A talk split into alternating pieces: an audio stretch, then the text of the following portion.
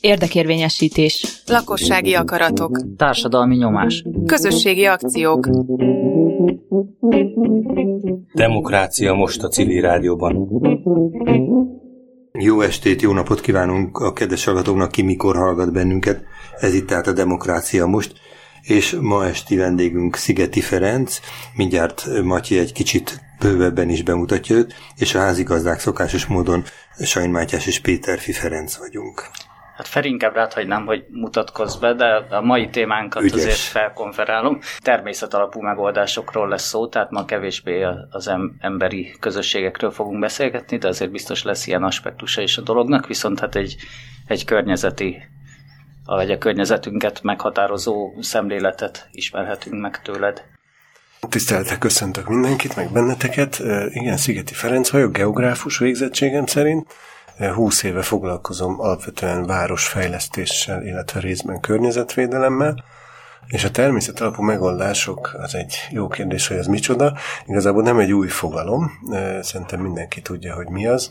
Mégis a szemléletmód az egy kicsit újabb, de én azért vagyok itt, mert nagyon sok olyan projektet csináltunk az elmúlt tíz évben, ami alapvetően zöld infrastruktúra fejlesztéssel foglalkozott, illetve részben természetvédelmi projekteket is, és hát így lyukadtunk el oda, hogy ez egy egyre fontosabb téma, és bepályáztunk a természetalapú megoldások Magyarországi eh, központja vagy eh, hubja címre, ez, ilyen, eh, ez egy non-profit vállalkozás a részünkről, azzal a célral, hogy ezt az egész igét ezt népszerűsítjük, vagy népszerűsítsük, és fogalom szerint igazából nagyon sok van, tehát ez most egy olyan jó igazi EU-s buzzword, tehát sok helyen lehet olvasni. Én leginkább a Természetvédelmi Világszövetségnek, aki létrehozta ezt a fogalmat, a definícióját szeretem, mert ő azt mondja, hogy amikor természet alapú megoldásokról beszélünk, akkor arról beszélünk, hogy azzal a céllal hozunk létre, vagy javítunk fel, vagy őrzünk meg élőhelyeket, hogy igazából azzal egyrészt a biodiverzitást növeljük, másrészt viszont a társadalmi kihívásokra találjunk választ. Itt alapvetően most a, a klímaváltozásra kell gondolni.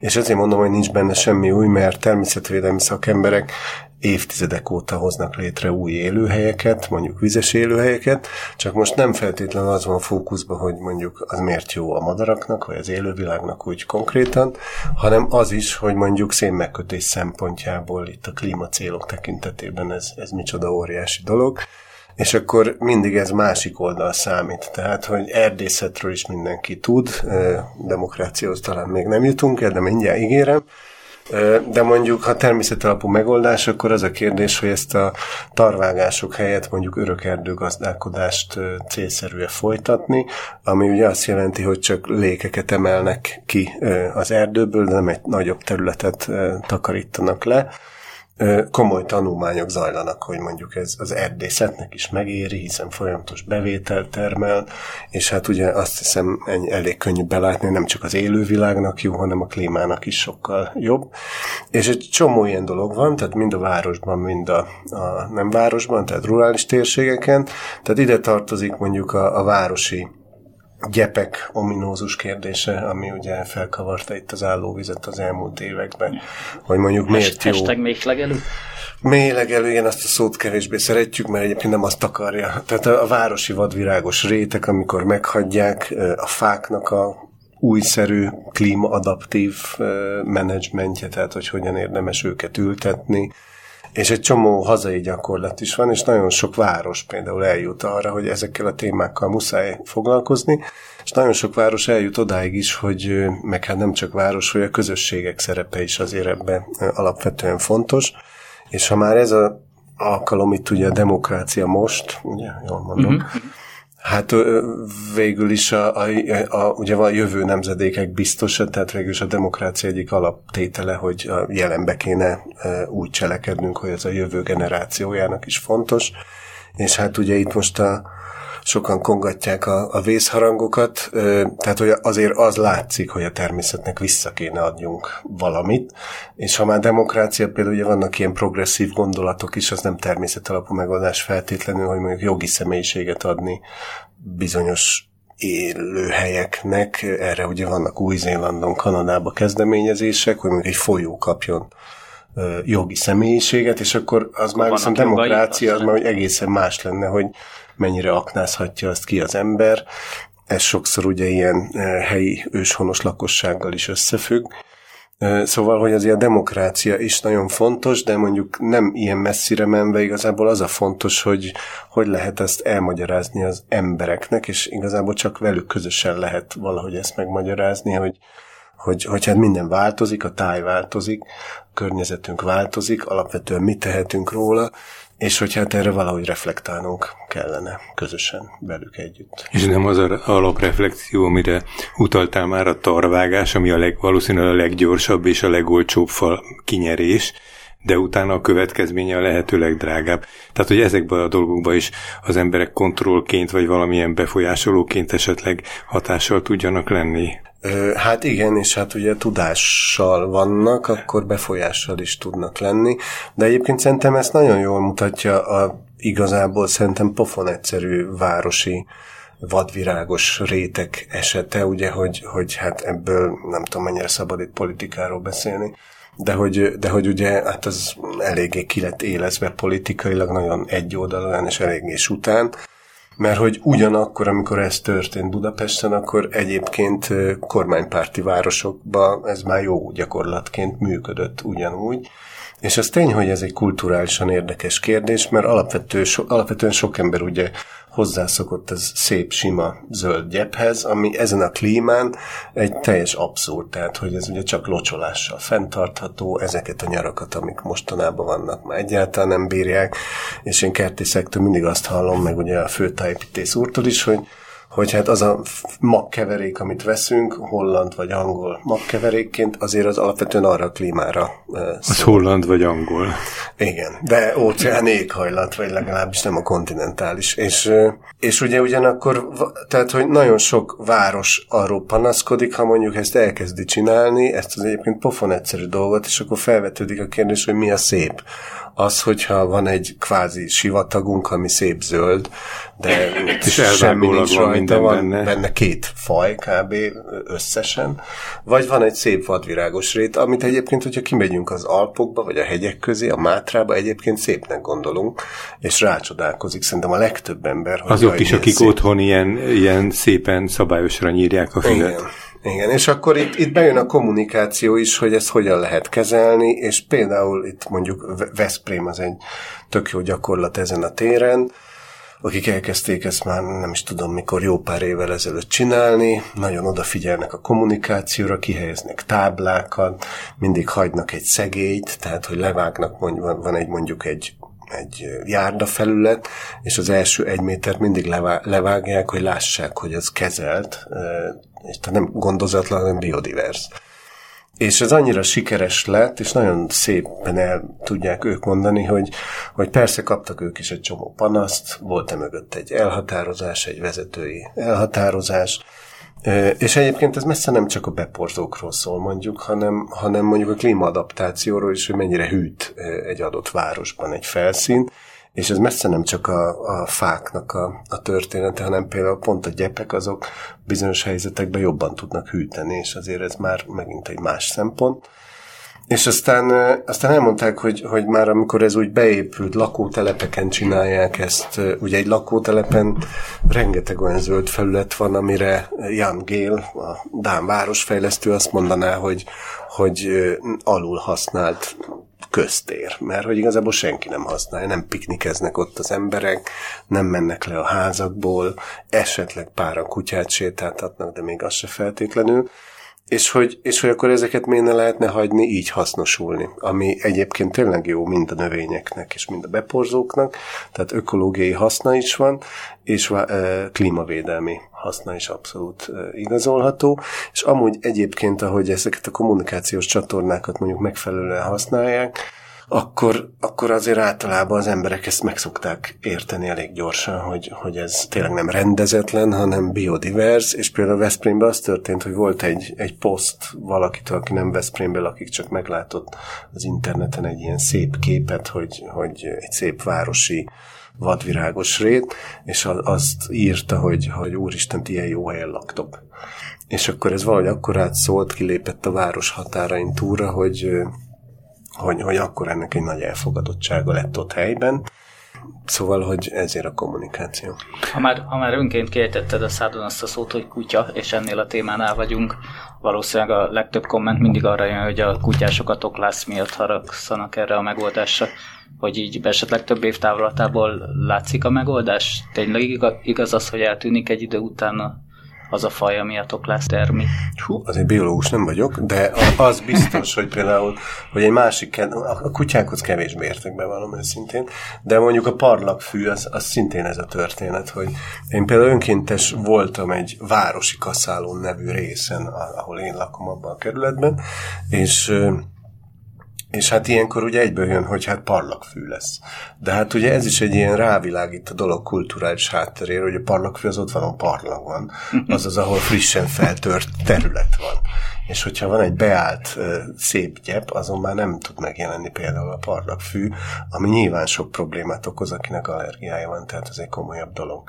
De hogy pont ezeken a területeken nincs, de mégis a, egy csomó tudás az, eh, az nincs már meg, ugye. Tehát, hogy, hogy sok olyan dokumentum is van, amiben ami úgy kezeli, vagy úgy a legfontosabb szempontnak azt tartja, hogy, hogy, hogy visszaszerezni valahogy a kapcsolatunkat a természettel, mert hogy ez annyira elveszett. Ha önmagamat hadd leplezem le, hogy én nekem van egy ilyen, vagy volt egy ilyen sajátos csalódásom, egy budapesti lakótelepen egy ilyen város megújító programban vettünk részt, és egy, egy két és fél-három évig ment, és intézményeket, területet rendbe hozták a helyi közösséget, valamilyen módon sikerült bevonni, lépcsőházi akciók voltak, és egy öntevékenység beindult, és aztán egy két-három év múlva, amikor véget ért a program, visszamentem erre a helyre, és azt láttam, hogy mindenütt fölnőtt egy csomó gaz és mindenféle azokon a helyeken, amelyek, amelyek parkoknak, átjáró féléknek voltak kialakítva, ráadásul ilyen magra, tehát mint a búza olyan, olyan tehát ilyen, hát tehát ilyen kalászossá vált a dolog, mm. tehát annyira csúnya volt, és akkor úgy hirtelen elgondolkodtam, hogy ez tulajdonképpen a teljes elhanyagoltságnak és a visszaromlásnak a, az igazi megvalósulása.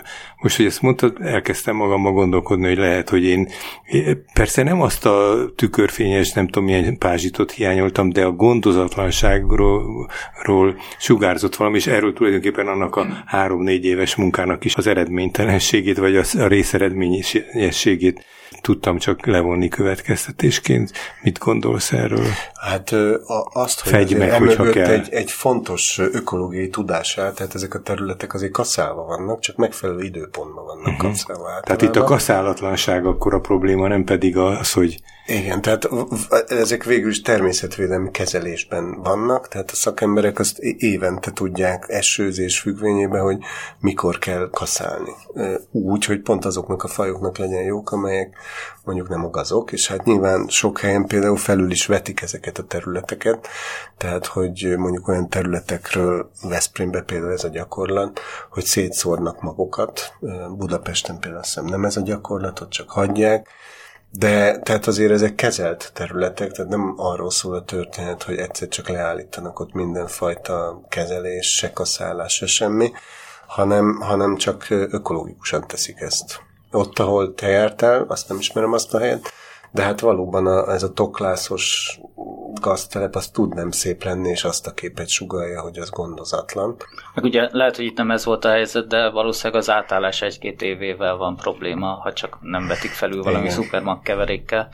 Vagy ugye az ember beavatkozik a természetes folyamatba, aztán abba hagyja a beavatkozást, és mire az helyre jön, és visszatérnek a virágok, addig lehet, hogy például parlagfű vagy olyan fajok jelennek meg, amiket nem szeretünk. Önvizsgálatot fogok tartani, majd egy kicsit végiggondolom ezt, mert egy kicsi vigaszt kínáltál az én negatív élményemre, ami szerint ez tényleg negatív dolog, de persze újra kell gondolni egy csomó mindent, tehát az ember ilyen, hogy gondolja újra. Viszont még egy dolog eszembe jutott, hogy hát ugye a közösségek szerepe azért fontos. Két dolog jutott eszembe, nem tudom mennyire kell Budapesten maradni. Nem, nem kell. kell egyáltalán. De hogy az, az egyik például az, hogy hát én a 12. kerületben lakom, ott, ott tényleg magas szinten űzik ezt a, ezt a műfajt, és hát például volt arra kezdeményezés, hogy a lakosságot bevonják a kezelésbe. Ez ugye uh-huh. máshol is fut más országban, Magyarországon nyilván egy kicsit nehezebb. Ott konkrétan egy ilyen a, arról szólt a történet, hogy kisebb zöld felületeket, ami a Járda szigeten van, azt kellett gondozásba venni. És, és az lakosokra volt bízva. És aztán, hát volt nyilván egy-kettő, ami tök szépen megújult és fenn volt tartva, de összességében a program azért nem annyira jól működött, és akkor próbálkoztak így úgy segíteni, hogy hol legyenek ezek, hogy a lakos jelöli ki, hogy hol legyen inkább magához közel, vagy messzebb, de ha messzebb van, akkor ugye nem tudja locsolni. Tehát, hogy, hogy ez például kudarcba fulladt. De mhm. ugyanakkor az egyik legfontosabb kihívás az az, hogy úgy általában egy városi térben, ahol ilyen családi házas övezet van, ott a legnagyobb zöld felület általában magánterület. És hogy hogyan lehet ott elérni azokat a biodivers kerteket, vagy biológiailag sokszínű kerteket mondjuk, vagy vízmegtartást éppen, ha már természetalapú megoldásokról van szó. Tehát hogyan lehet a lakosokat ösztönözni, ez például egy tök fontos téma. Én gondoltam is, hogy ebbe az irányba terelni a beszélgetést még 10 perce, mert én azt látom az interneten, hogy Amerikában ez egy nyilván az ember buborékban látja a világot, de az én buborékomban ez így elég gyakran feljön, hogy Amerikában ez eléggé topik, hogy, hogy cseréld le a locsolt és folyamatosan nyírt gyepedet, akár zöldségesre vagy élelmiszertermesztésre, akár csak egy ilyen biodivers megoldásra. És ugye különösen éles a helyzet a sivatagosabb államokban, vagy Kaliforniában, ahol tényleg csak a locsolással lehet életben tartani bármi zöldet, és hogy ez egy kicsit ilyen átértelmezése a dolognak, hogy a kaktusz az miért ne lehetne szép és dekoratív, vagy akár a kövekkel lefedett előkert, miért kell mindenképpen zöldgyepet fenntartani, és akkor ennek egy, egy hajtása, amikor meg kifejezetten élelmiszert próbálnak már ezen termeszteni. És ugye ott nagyon látványos, mert nincsenek feltétlen kerítések, hanem ugye a járdával egybe mosódik az előkert, úgyhogy ott, ott elég izgalmas helyzetek jönnek létre. Hát igen, nyilván függ az éghajlat. Én is olvastam egy cikket, hogy valahol dél, mert hogy az USA-ban, de annak a déli részén, egy nagyon sivatagos részen, például van egy város, csak nem itt eszembe a neve már, ami arról híres, hogy 20 év alatt a lakók csináltak igazából egy gyümölcsfaligetet a városba, hmm. és egyrészt szedik is a gyümölcsfákról a termést, másrészt ez biztosítja hmm. az utcáknak a, az árnyékolását, ami, ami ugye szuper fontos megint csak, hogy, hogy itt nem csak arról van szó, hogy mondjuk a fák ugye oxigént termelnek, széndiokszidot kötnek meg, port fognak meg, meg zajt csökkentenek, de hogy, de hogy ugye például az árnyékolással rengeteg energia megtakarítást is tud produkálni mondjuk egy lakóház esetében. És például ez a gyümölcsfa, ugye ez most megint például egy ilyen trend, hogy, hogy egyszerűen azt a tájhasználatot, ami ugye vidéken volt, az behozni a városba egy kicsit. Tehát például ami sok-sok díjat nyert a Pünkös fürdőpark, ott a harmadik kerületben, ott a római fölött, a Dunaparton, ott is van egy, egy, egy telepített gyümölcsös, tehát hogy őshonos fajták a városban. Ha jól tudom, pár éve volt egy ilyen kezdeményezés, nem ott, hanem máshol, hogy, hogy csináljunk városi szüretet valamelyik parkban, valahol ezt kifejezetten tiltják, mert a lakosok ugye előszeretettel tiltakoznak a gyümölcsfák ellen, hiszen rápotyog a kocsira, de itt megint szerintem a természettel való kapcsolat van, hogy száz éve ugye például a Eper. eperfa, igen. Ugye az egy védett volt, tehát volt olyan törvény, hogy tilos kivágni, annyi volt belőle, csak aztán eltűntek. Ma meg szidjuk, hogy rápotyog a kocsira, uh-huh. és hát tényleg tud egy kicsit cefreszag lenni ott adott esetben. Szóval, hogy ez is így tök jó rávilágít arra, hogy hogy hol a kapcsolatunk a természettel.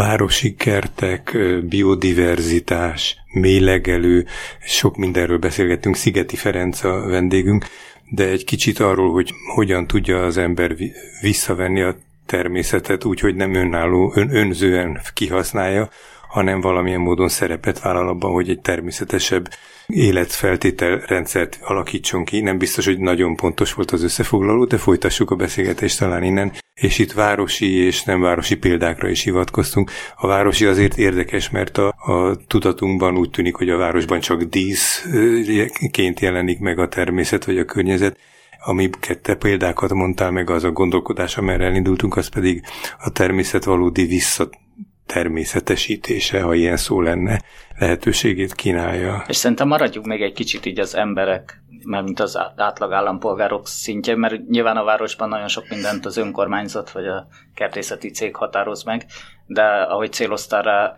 egy kertvárosban az zöld felületek nagy része magántulajdonban van, tehát gyakorlatilag a kertek, meg az előkertek illetve a zöld sáv a járdán, járda mellett, amit azért előszeretettel parkolásra használunk sokan, hogy a, amivel te foglalkozol, például ez a projekt, vagy akár másik projekt tud-e ezzel foglalkozni, vagy mennyire nehéz eljutni oda, hogy, hogy lakossági szemléletformálást tartsunk azért, hogy minél kevesebb része legyen lebetonozva a kertnek, minél hát mondjuk visszatérjenek a gyümölcsfák, stb. Hát például nevezzük meg a szivacsváros koncepciót, ez nagyon trendi hangzik mostanában. Ugye a szivacsváros az, ahol a víz kvázi nem folyik ki az adott kerületből. Ez, ez tényleg nagyon trendi, de egy nagyon bonyolult ügy igazából. Például Berlinben az történik, hogy, hogy ott vannak új városrészek, ahol már egyáltalán nem építenek esővíz elvezető rendszert, ami egy kicsit így furán hangzik, mert azért ott nem sokkal több, de azért több eső esik, mint Budapesten és, és ezekben az új építésű negyedekben igazából csak főleg természet alapú megoldások vannak, tehát hogy a tetőkön zöld tető van, zöld falak vannak, a házak között alapvetően zöld felület van, ugye ez mind megfogja és szikkasztja a vizet. A zöld tetők például iszonyatosan hatékonyan megfogják a lezúduló csapadékot. Nyilván vannak ilyen föld alatti ciszternák is, és ezért nem szükséges de ez nem csak azért van így, mert a német emberek annyira elkötelezettek lennének a környezettudatosság irányába, meg meg a tervezők ennyire profik, hanem ezért is egyébként, de hogy, de hogy van ott egy szabályozás, hogy drága. A, tehát van egy adó, ami az esővíz elvezetésre szól, és az helyi szemmel nézve is drága, ezért az építetők, a használók, azok rá vannak kvázi kötelezve arra, hogy, hogy inkább ilyen természetalapú, meg, meg helyi tehát a csapadékot helyben próbálják meg megfogni, és ezért az egész város már kezd átalakulni. Egy belvárosi szövetben mondjuk egy hetedik kerületben Budapesten, ahol, ahol igazából minden négyzetcentiméteren közmű van, ez egy teljesen más kérdés, meg le van betonozva, de valószínűleg az fontos lenne, hogy e- ebben a tekintetben is. Tehát, hogy itt a kék meg a zöld az mindig összeér egy városban legalábbis. És, és például Philadelphia az egy másik jó példa, ott például a, a magántulajdoni kerteket, tehát a cégeket, meg a magánembereket próbálták meg szintén ösztönözni arra, hogy kivetettek egy adót, de hogyha ilyen dolgokat építenek, hogy zöldtető, szikkasztó, esőkert a kertjükben, akkor mentesülnek a a kötelezettség alól, és akkor ezzel próbálják meg rávezetni arra, hogy minden kertben legyen egy ilyen. És hát ugye ez az élővilág szempontjából is tök jó. Tehát, hogyha van egy kicsi esőkert a kertünkben, akkor az már egy csom, akkor már igazából ott egy egy élő hely jön létre, miniben, és egy csomó állat és növény fogja azt használni. Picit oldjuk ezt fel az esőkert alatt, mit értünk pontosan? Az esőkert alatt sok mindent érthetünk, de alapvetően egy, egy mélyedést, ahol befolyik a csapadékvíz, és van egy speciális rétegrend, illetve speciálisabb növényzet, amely bírja azt, hogy mondjuk két napig, amikor nagy eső van, elszikkasztja a vizet szép lassan, és bírja azt is, hogy utána mondjuk egy hétig, két hétig meg szárazon van. De például pont Berlinben azért sok típusa van ennek, tehát van ilyen kavicsos, tehát van, hogy igazából csak úgy, úgy elszikkad a földben is a víz, tehát nem feltétlenül vagy ilyen speciális tájépítészeti megoldás. Nálunk is persze a pincénkben, pincénkben szikkad el a víz, de Igen. ez is egyfajta vízmegtartás valószínűleg. A, ugye most leginkább városról beszéltünk, de említetted az erdészetet, hogy akkor ez a természet alapú megoldás, megközelítés, ez kiterjed ilyen gazdasági ágakra is, akár az agráriumra is? Hát ha például pont a Természetvédelmi Világszövetség, aki ezt a természet alapú megoldások címszót próbálja meg propagálni, ugye ez abszolút elérte a politikumot is, tehát hogy, hogy ma már nem az van, hogy szerencsére, hogy a klímaváltozást próbáljuk meg e, csökkenteni, vagy hát a mértékét, vagy tenni ellene, hanem igazából a kettő együtt van, hogy a biodiverzitás csökkenés az az egyik legkomolyabb veszélyforrás, és hogy ez együtt mozog most már szerencsére, és innen táplálkoznak ezek a természetalapú megoldásoknak a sikeressége. De egyébként, tehát pont a, a Természetvédelmi Világszövetség honlapján is az áll, hogy a agrárium a leges legfontosabb. Egyszerűen... Hát ilyen szántóföldből több van, mint Igen. urbánus területben. És hát ugye a biodiverzitás csökkenésének is a legfontosabb okozója a mezőgazdaság, főleg az, hát az intenzív mezőgazdaság, úgyhogy abszolút a természetalapú megoldások ott is érthető, és akkor itt ma nagyon más vizekre tudunk evezni, amiben nem biztos, hogy most bele kell menni, tehát ilyen regeneratív mezőgazdaság, meg, meg hát nyilván kisebb léptékben, meg ugye ez a szántó, tehát a mély szántásnak a, a károkozása, szántás nélkül, igen.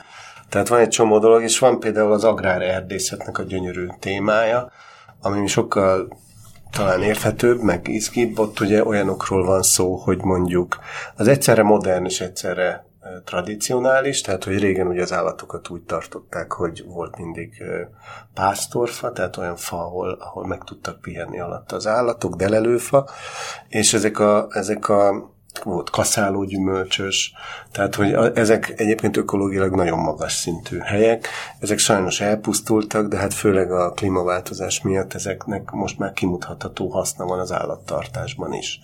Aztán vannak ugye a mezővédő fasorok, ezeket az elmúlt évtizedekben jelentősen kipusztították, miközben a szélerózióba például nagyon hatékony, az árnyékolásba is nagyon hatékony, és most már a támogatásba is beleszámítanak ezek a területek. Tehát most megfordult a dolog arra utalsz Igen, hogy... tehát ez is végül is egy természetalapú megoldás, mert hogyha létrehozunk egy mezővédő fasort, vagy egy bokros szegélyt, ott ugye létrehozunk egy ökoszisztémát.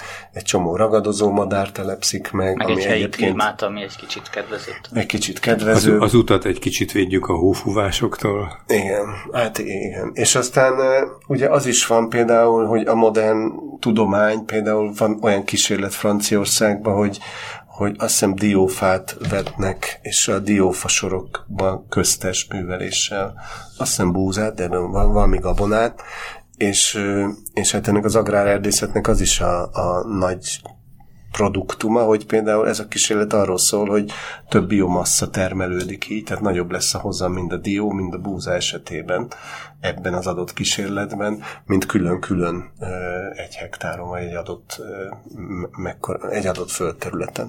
Tehát, hogy nagyon izgalmas kutatások is folynak, ez mind természetalapú megoldás, mert mégis a természetet használod. Mégis amennyire tudom, Magyarország legnagyobb része erdő lenne, hogyha az emberiség nem, nem lenne évvel ezelőtt. Igen, igen. Hát, ha nem hát a, akkor igen. Tehát, igen. hogy valójában a természet a felé tartana, hogy fák nőjenek mindenhol. Hát igen. Bár egyébként az is igaz, hogy, hogy ugyanak az elmúlt évtizedekben meg ugye több erdő lett Magyarországon, tehát hogy az erdősítés az zajlik, és tényleg százalékosan kimutatható is. Inkább az erdészetre visszatérve, tehát hogy, hogy itt ugye a természetalapú megoldás az volna, amit mondtam, ez a örök erdőgazdálkodás, vagy folyamatos erdőborítás melletti gazdálkodás, hogy, hogy nem tarra vágnak egy, egy egy erdőrészt, ahol nem csak az élő világ szűnik meg kb. lényegében, hanem ugye ennek klimatikus viszonyokban is bele tud ez kavarni. Meg a talaj. Meg a talaj lemosódik, meg egy csomó-csomó másik dolog. És ezzel szemben ugye egy-két-három fát emelnek ki lékekben folyamatosan, tehát hogy ez, ez, mert ugye a másikban vársz 80 évet, amíg az, vagy 70-et, vagy 90-et, amíg az felnő, és vágáséret lesz, levágod, és aztán megint vársz.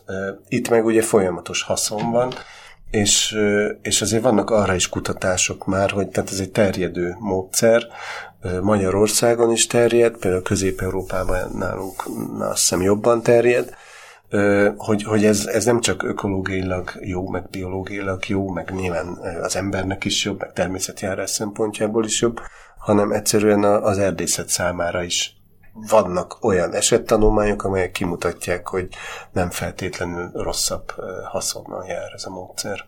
Hát valószínűleg, ha arra vágsz egy hatalmas erdőt, akkor azt a mennyiséget nem fogja a helyi piac felvenni, tehát akkor azt vonatra kell rakni és elvinni valahol messzire. Hát most akkor igen, most már itt a ökoláb Csak kicsit tovább igen. gondoltam a dolgot. Hát mondjuk lehet, hogy azt is lehet, hogy azt is vonatra raknák, ami... Te benne vagy egy projektben, aminek Dunaújváros az egyik helyszíne igen. Magyarországon. Mesélsz erről? És mondtál valami nagyon fontosat még érkezésben, ami teljes majdnem elestünk itt a stúdióban hanyat, hogy, hogy Dunói-város valamilyen szempontból milyen előkelő helyen van a magyar rangsorok között. A projekt nem, ez egy nemzetközi partnerség, városhálózat, az a neve, hogy Biodiversity, és akkor ugye a végén ott a város szó van, vagy hát az angol megfelelője. És ez pont ezzel foglalkozna, hogy a biodiverzitás városban az miért fontos, azzal egyébként a lakosságot elég jól be lehet vonzani, meg lehet szólítani, és ha a lakosság meg van szólítva, akkor tud erről tanulni, lesz ismerete, és például tud természetalapú megoldásokat tervezni a lakosság, meg nyilván az önkormányzat. Dunaújváros ennek a konzorcium vezetője. Dunaújvárosban ez a téma azért fontos, mert az egy viszonylag kevéssé ismert tény, igen, hogy egyébként tényleg, hogy hogy a megyei jogú városok között zöld, tehát Dunaújvárosban a legtöbb egyfőre jutó zöld felület, Ugye ez azért van, mert amikor Dunajvárost az 50-es években megépítették, akkor azért ezt még tudatosan tervezték. Meg hát ez ugye a lakótelepépítés korszaka volt. Ez a lakó, hát igen, hát nagy távolságokkal, széles utakkal. Hát igen, igen a lakótelepvízió az arról szólt, hogy az emberek lakassanak a zöldbe, és ne a zsúfolt lebetonozott igen, városban. Igen. És egyébként pont Veszprémben hallottam ezt a mondatot, és nagyon megfogott, hogy hát Például egy lakótelepen a zöld felület az a lakóknak a kertje, hiszen nekik nincs kertjük, viszont van zöld felületük.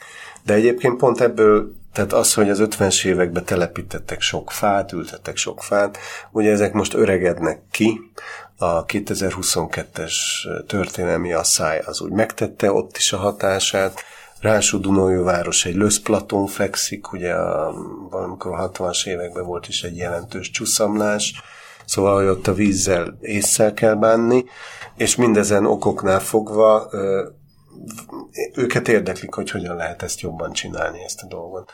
Említettem a városi biodiverzitást, ami igazából semmiből nem különbözik, mint amúgy a biodiverzitás, tehát hogy a, a fajok számlálása, és például van egy nagyon érdekes esemény, ez több nyugati város csinálja, az a neve, hogy BioBlitz, amikor Magyarországon is most már van ilyen, azt hiszem a WWF csinált ilyet, ez lehet városban és nem városban is, amikor lakosok bevonásával számolják meg egy adott területen, parkban, vagy az egész városban a fajok számát.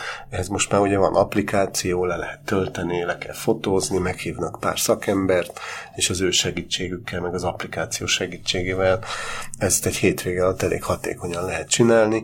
Ez a felelősségvállalásnak az átvételét eredményezheti, ezért van ez a bevonás, vagy, vagy másokból? Hát egyrészt ez a citizen science, tehát hogy, hogy a tömeg hatékonyabb, ugye most már erre van lehetőség, így a, a, a korszerű technológiával. Most már erre van egy globális hálózat is, hogy minden áprilisban szerveznek ilyen versenyeket, be lehet ebbe szállni minden városban, az a neve egy City Nature Challenge, és van hozzá egy applikáció, tök ingyenes az egész, és hát nyilván meg kell szervezni ezt a dolgot. És hát nyilván, hát ez egy izgalmas dolog, talán nem csak gyerekeknek, hanem felnőtteknek is, hogy, hogy mi, mi él ott körülöttünk, tehát hogy hány fajta madárfaj, hány denevér, hány bogár. A büszkeséget tovar. is erősítheti. Akár. Vagy a félelmünket növeli. Igen, vagy azt. De, de nyilván ez egy tanulási folyamat, igen, és, és akkor már ez egy csomó lehetőséget ad beszélgetésre is. Tehát, hogyha mondjuk a lakótelepen, ahol lakunk, ott ugye simára nyírt fű van, vagy pedig egy csomó részét nem használjuk, és városi vadvirágos rét van. A mélegelő az mást jelent, ezzel az van. Én azért nem használom a mélegelőnél, tudatosan ültetett terület van, ami egész évben virágzik, tehát az egy kvázi drágább dolog, viszont nagyon jó a beporzóknak. Mm. A, míg a kvázi városi vadvirágos réten lehet, hogy van felülvetés, bizonyos időszakban kaszálnak, de nem tudatosan ültetnek.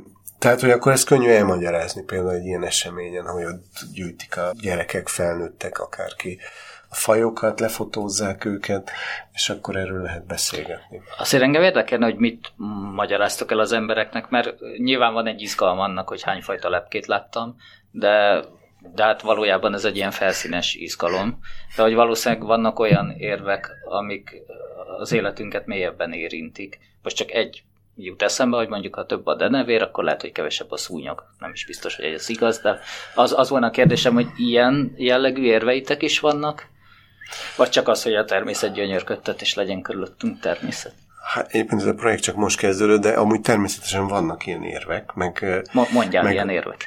Hát nekem egyszer a Vásárai Tamás, aki egy bogarász, tehát a, egy szakértő, azt hiszem a Természettudományi Múzeumban dolgozott, és a Környezeti Nevelési Egyesületnek mm, önkéntese vezetője, és ő egyszer annyira szépen leírta ezt, hogy hát ezt úgy kéne elképzelni valahogy, hogy miért fontos az, hogy még van egy terület, akkor pont a normafáról beszélgettünk, hogy, hogy ott, ott él egy nagyon ritka pillangó.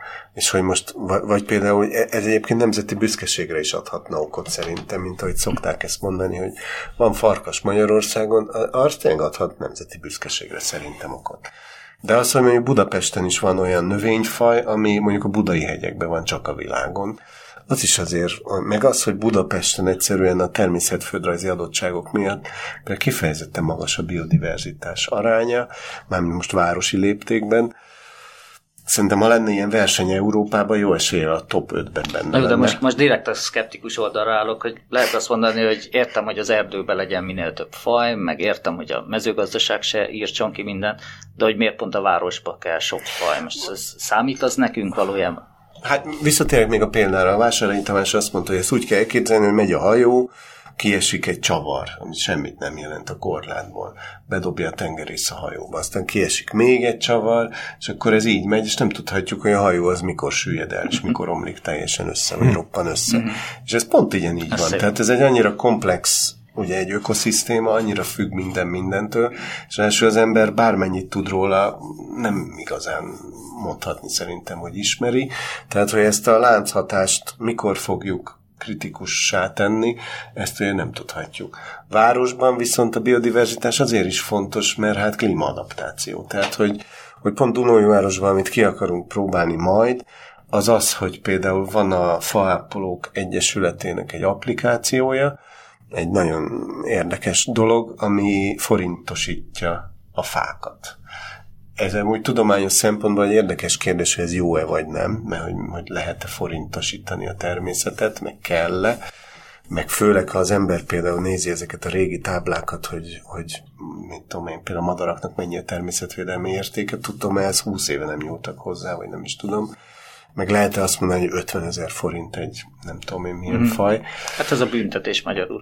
Hát igen. De vagy, szóval, az, hogy... vagy pedig az értéket akarja valamilyen módon megragadhatóvá tenni, és nem tudja máshogy, mint hogy pénzben nevezi meg. Igen. De hogy ez, ez például szem... nagyon idejét múlt, mert pont a természet alapú megoldásokban az ökoszisztéma szolgáltatások a fontosak. Tehát az, hogy mennyi oxigén termel, mennyi port fog meg mhm. mondjuk egy fa. És a, az applikáció az ez alapján számol, és, és tök egyszerűen ki lehet vele számolni, hogy, vagy viszonylag egyszerűen, hogy mennyit ér egy fa. És hát azért, amikor azt mondja mondjuk a, a helyi lakónak mondjuk egy faápoló, vagy egy tájépítés szakember, vagy bárki, aki használja ezt az applikációt, hogy hát tessék ide figyelni, lehet, hogy ez a fa hullatja a lombját, és ez ősszel kellemetlen, de ez mondjuk, most mondok valamit, két millió forint, vagy három, vagy tíz, attól függ nyilván, hogy milyen idős a fa, mekkora a lombkoronája, mekkora sok mennyi levele van, akkor azért lehet, hogy az ember már ugye elgondolkodik, hogy akkor én ezt most, de tök jó, hogy van, meg hogy árnyékol, meg hogy nélküle mi lenne. Igen, lehet, hogyha nyáron egy közösségi hőmérsékletmérést tartanánk a fa alatt, meg a betonon, akkor sok hát ember igen, eljön, hogy miért van igen. fa. Például a spanyol városban, aki, aki benne van ebbe a partnerségbe, ők Spanyolországban viszonylag élen járnak így a városi fák népszerűsítésében. Ez nagyon érdekes dolog, és megint csak a kultúra, hogy ez ott Murcia mellett van, egy kicsi város, ami állítólag Európa barack fővárosa. Hm. Tehát, hogy tavasszal ilyen brutál színpompába virágzik az egész környék, Viszont pont azért, mert mindenkinek van valami kötődése a gyümölcsfákhoz, de a városban is az volt a gyakorlat, hogy visszametszik a fákat. Tehát olyan fák voltak, még 5 évvel, 10 évvel ezelőtt, hogy kvázi nem volt lombjuk, vagy ilyen minimális, mert az a szép. És aztán ott is ugye a nyarak egyre durvábbak, egyre nagyobb hőhullámok vannak, és elkezdték ezt megváltoztatni, hogy legyen lombkoronája a fáknak, egyszerűen csak azáltal, hogy máshogy metszik, meg sokkal kevésbé. És, és hogy ez milyen örömöket szült, milyen ellenállásba, tehát nagyon érdekes dolog, és hát ott vannak nyilván ilyen, ilyen hőmérsékleti adatok, hogy egy nyári napon, ami ott azért 45 fok simán van, az mondjuk egy utcafelületen, ahol nincs fa, ugye 60 fok, vagy, vagy tehát hogy nagyon durva szám, még egy árnyékolt fákkal borított utcán meg, meg vissza sokkal kevesebb.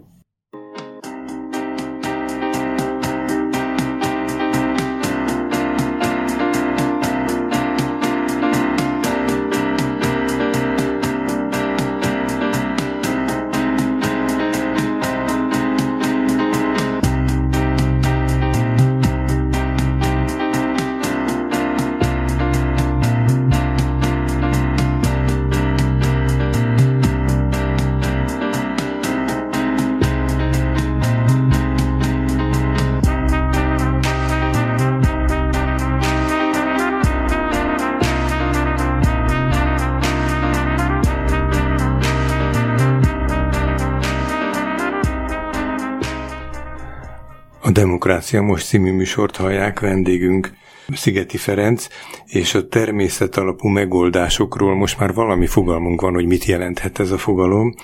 Egy-két városi példa már föl-fölmerült, és úgy láttam, mintha a beszélgetés arra irányulna, hogy mit tudunk még a város ügyében fölhozni, és akár nem csak nagyvárosokban, kisebbekben. És egyáltalán kin múlik az, egy városi típusú terülpülésen, hogy ott milyen mentalitás, vagy milyen, milyen policy érvényes ebben a kérdésben. A helyi vezetésen, a központi hatalmon, a helyi polgárokon, civil szervezeteken, szóval valahogy fölállítható-e valami, hogy mi, mi, kitől, mitől függ a mai hazai gyakorlat szerint, hogy, hogy az fogékony ilyen dolgokra, aktuális lépéseket tesz vagy nagyon elengedi a gyeplőt? Hát minden kell hozzá, mindenképp kell hozzá egy erős vezetői szemlélet szerintem, mert például ugye beszélgettünk itt ezekről a városi kaszálókról, vagy vadvirágos városi részekről, ahol óhatatlanul jönnek a panaszok. De hogyha a városvezetés azt mondja, hogy ezt elmagyarázzuk, odafigyelünk, akkor két év múlva ez megszűnik, és átfordul egy, egy egy jó dologba, ahhoz kell szerintem egy, egy uh-huh. vezetői attitűd. Habitus, igen. De például pont Veszprémben, amit itt említettem jó példaként, ott például nagyon okosan ráépítették ezt az egészet. Ugye nagyon sok városban van ez a virágos Veszprém, vagy virágos uh-huh. Ilyen akciók. Ez egy ilyen európai mozgalom, tehát egy nagyon híres, amikor ugye van egy verseny, és ugye például Dunajvárosban is azt mondják, ott is van egy ilyen, hogy mit tudom, a 70-es években mennyire virágos volt Dunajváros, és hogy ez mennyit kopott.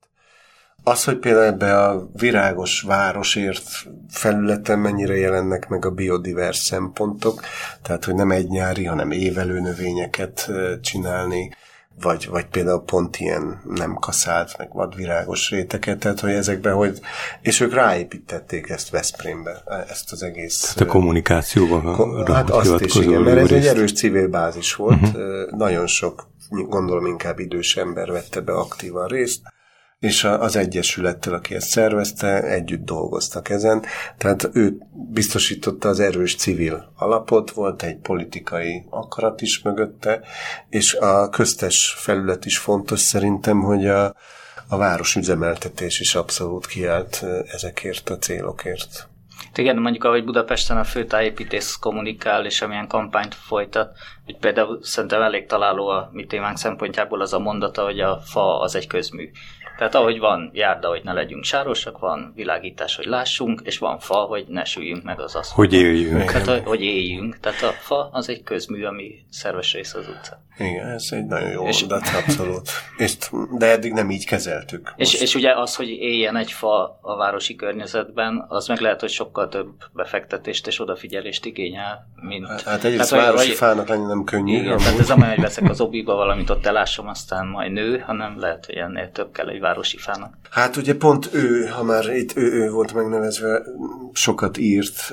Bardóci Sándorról igen, igen, bocsánat, igen, hogy ugye például a fáknak a menedzsmentje, tehát hogy hogyan ültetjük, hogyan kezeljük, mekkora területen tud a gyökér tápanyagot felszívni, ugye ez is változik, amit ő szokott emlegetni a stokholmi faültetési rendszer, hogy sokkal nagyobb tér van, de nem csak a tér a fontos, hanem hogy a gyökérzetben levegő is van, mert hogy az nagyon fontos, meg, meg hát sokkal nagyobb területen tud a vizet is használni, és ez hozzájárul ahhoz, hogy mennyire lesz egészséges a városba a fa aminek ugye nincs könnyű dolga, hiszen a természetben lévő társánál ugye sokkal szárazabb közegben van, sokkal-sokkal nagyobb szennyezést kénytelen. Mondtad már a nagyon erőteljes közműveket, amelyek a gyökerek Igen, körül mennek. Sokkal, a talaj sokkal inkább tömörödött, ami ugye pont a, nem csak a nedvesség, de a levegő miatt is fontos.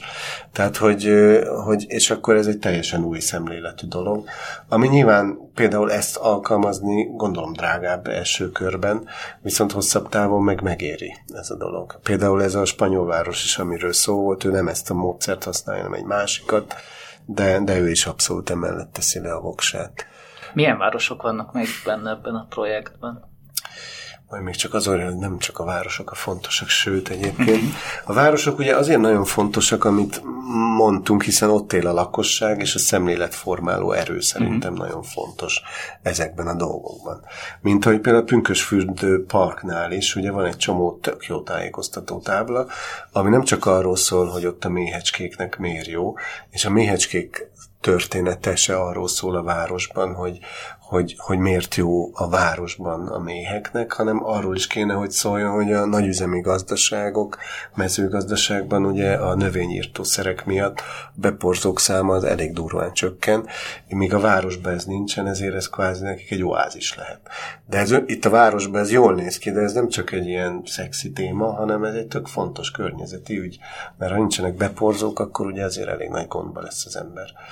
Ö, hogy milyen városok vannak. Amit kiemelnék, például benne van Guimarães, az Észak-Portugáliában Porto mellett egy város, őt azért emelném ki, mert ők azt hiszem 2010-ben voltak Európa kulturális fővárosa, amúgy egy UNESCO védett belvárossal rendelkező város, és ott a polgármester, csak mert erről volt szó, ő amikor kulturális főváros voltak, akkor azt mondta, hogy a zöld az irány. És amúgy is hát területileg az egy tehát, hogy nem egy ilyen nagyon kompakt várost kell elképzelni, tök sok, tök sok zöld felület van, agrárium is van a városon belül, és azt mondta, hogy ez az irány, és ezt annyira felépítette, például ott létrejött egy külön intézet, aminek az a neve, hogy Landscape Laboratory, ez most magyarul um, tájlaboratórium, uh-huh. aki az összes ilyen ügyet intézi, és nem csak ott helyben, hanem egész Portugáliában, és most például a 2025-ös Európa Zöld Főváros címért, azt hiszem a legutolsó háromban benne voltak, de aztán sajnos nem ők kapták meg. Szóval hogy ők ezt kifejezetten kvázi egy ilyen várospolitikai szemlélettel is csinálják, hogy ez egy brand is önmagában. Van egy ilyen mm, kicsit furcsa és kicsit emberközpontú kifejezés, hogy ökoszisztéma szolgáltatás, tehát hogy a természet milyen szolgáltatásokat ad nekünk, kvázi. Azt hát, hiszem, hogy ez eléggé összefügg ezzel. Igen, az most egy népszerű kifejezés, ebben ugye benne négy kategóriája van ennek amúgy.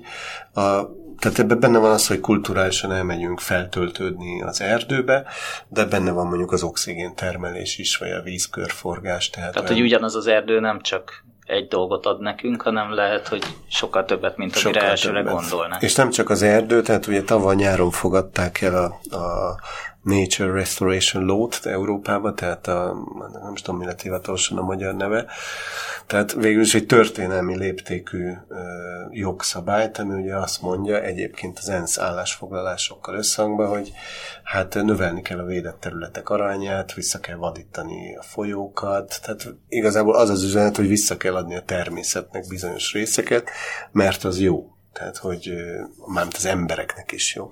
És itt olyanokra kell gondolni például, ha már ökoszisztéma szolgáltatások, ami az egyik legnagyobb vitatéma volt a természetvédelmi civil szervezetek részéről, hogy, hogy, hogy, hogy például ökoszisztéma szolgáltatás a szénmegkötés, amin ugye elég nagy hangsúly van, hiszen eléggé problémás az ügy. És, és például a, a lápok, a tőzeglápok, amelyek ugye Magyarországon nem annyira vannak témában, mert nem nagyon van ilyen, de Észak-Európában sok van. A világ felszínének összvisz 2-3 százalékát adják, viszont szénmegkötésbe azt hiszem kétszeresét tudják az összes zöldnek a földön. Tehát, hogy itt ilyen, és nagyon fontos lenne például ezeknek a tőzegmalápoknak a rekultivációja, ami egyébként bizonyos helyszíneken zajlik is, máshol meg nem, mert ezzel ezt érnénk, ilyen szénmegkötést lehetne folytatni. És ez nem megfelelően került bele a jogszabályba, szóval ezért volt a vita, vagy az, a, a szomorúság, de hogy ez is egy ökosz, tehát hogy, hogy van ez is. És például ezért fontos mondjuk vizes élőhelyeket létrehozni. Vagy visszakanyarodhatunk a városba, ugye, nem tudom, például Kopenhágában ugye vannak olyan közparkok már, Észak-Európában máshol is, amelyeknél a rekreációs funkciót, ami végül szintén egy ökoszisztéma szolgáltatás amúgy, azt átveszi a vízmegtartás. Tehát, hogy a városi parkban néha áll a víz, mert ott szikasztják el a, a vizet, és hogy ne okozzon kárt a, a városi infrastruktúrára. Hát, hogy ez egy tudatos beavatkozás is, hogy minél több ilyen szolgáltatást nyújtson nekünk egy-egy zöld Igen. vagy kék terület. Igen. És, és hát ugye ez egy kulturális dolog is, hiszen abban két-három napban lehet, hogy a nagy eső után másnap tök jó idő van, de akkor nem lehet menni piknikezni, mert, mert akkor a városi közpark az éppen vizet cikkaszt. Tehát, hogy ez is benne van a történetben. Mondtad, hogy viszonylag újabb projektetek, ha jól értem, hogy most kezdődött. Hogyha előre halad, és lesznek fejlemények, szerintem nagyon szívesen folytatjuk ezt a beszélgetést. Nagyon szívesen. És mára meg azt hiszem, hogy nagyjából elment az időnk, bár mögöttem van az óra, úgyhogy nem látom. Igen, de... és közben arra jutottam magamba, hogy én most már azt hiszem, hogy értem, hogy mi lehet a természet alapú megoldás. Olyan dodonainak tűnt a, meg olyan komplikált eh, szóvirágnak, de most már azt hiszem, a, a, ez az egy óra ehhez segített. Nem mondom, hogy lezárnám az ezzel ügyben való ismeretem szerzését, de én, én most valamit megértetem, hát hogyha hallgatók közül is többen vannak. Köszönjük szépen. Köszönjük szépen. Szigetes Ferenc volt a vendégünk, és akkor lesz még. Köszönjük szépen. Én köszönöm.